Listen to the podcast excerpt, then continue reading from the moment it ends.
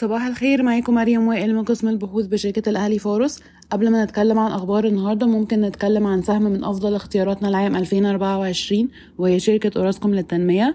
تعد شركة أوراسكوم للتنمية واحدة من أفضل اختياراتنا في ضوء الاندفاع المعتاد نحو العقارات وسط احتمال انخفاض الجنيه خاصة أن الوحدات والأراضي في الجونة مسعرة بالدولار. بالإضافة إلى استفادة الشركة من السياحة ومحفظة الدخل المتكرر بفضل أعمالها الفندقية وأعمال إدارة المدن التجارية. اختيارنا لسهم أوراسكوم للتنمية مبني على الأسباب التالية. شهد عام 2023 مبيعات قوية ونتوقع أن يشهد عام 2024 نموا في المبيعات. الاستفادة من السياحة مخزون كبير من الأراضي يقدم السهم واحدة من أكبر فجوات التقييم بين أقرانه في القطاع بنسبة 65.8% يتداول السهم عند أحد أدنى مضاعفات الربحية لعام 2024 بين أقرانه في القطاع عند 5.7 مرة أي أقل من متوسط القطاع البالغ 13.9 مرة.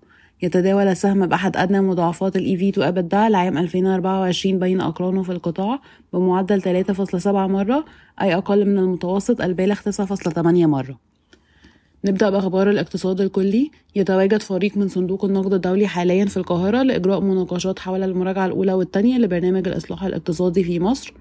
سجل عجز الموازنة 4.95% من الناتج المحلي الإجمالي خلال النصف الأول من السنة المالية 23-24 عدلت موديز نظرتها المستقبلية لمصر من مستقرة إلى سلبية مشيرة إلى المخاطر المتزايدة المتمثلة في استمرار ضعف الوضع الائتماني. على صعيد آخر تتوقع وكالة موديز أن يصل برنامج صندوق النقد الدولي المصري إلى 10 مليار دولار. بدأ مركز المعلومات ودعم اتخاذ القرار بمجلس الوزراء أولى جلسات الحوار الوطني الشامل حول وثيقة التوجهات الاستراتيجية الرئيسية للاقتصاد المصري خلال 2024-2030 قفزت إصدارات مصر من أدوات الدين الحكومية بالعملة المحلية بنحو 59% في النصف الأول من عام 23-24 لتسجل ما يصل إلى 2 تريليون و700 مليار جنيه وهو ما يتجاوز إجمالي مستهدف الحكومة خلال العام بنحو 26% والذي يقدر ب 2 تريليون و140 مليار جنيه. وافق الرئيس عبد الفتاح السيسي على قرض بقيمة 100 مليار ين ياباني لتمويل المرحلة الأولى من الخط الرابع لمترو القاهرة. ننتقل لأخبار القطاعات والشركات. رفعت شركة حديد عز سعر حديد التسليح للمرة الثالثة منذ بداية العام بواقع 3800 جنيه للطن ليصل إلى 48300 جنيه للطن في 20 يناير 2024 تعتزم شركة المصرية للاتصالات طرح شبكة الجيل الخامس بحلول نهاية العام والعمليات التجريبية خلال الأشهر الثلاثة المقبلة وفقا للصحافة المحلية.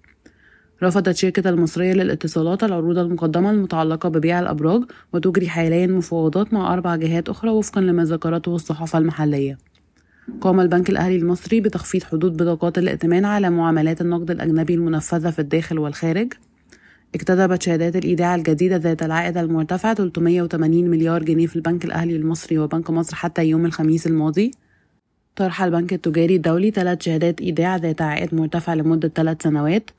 قرر البنك المركزي تمديد الموعد النهائي الذي يلزم البنوك بتقديم 25% من محفظة التسهيلات الائتمانية للشركات الصغيرة والمتوسطة و10% لتمويل الشركات الصغيرة لمدة عام إضافي ينتهي في 31 ديسمبر 2024 تجري شركة كيما محادثات مع كونسورتيوم من البنوك لزيادة القرض المشترك من 4 مليار جنيه إلى 7 مليار جنيه لتمويل التكلفة الاستثمارية لإعادة تأهيل مصنع الشركة بأسوان.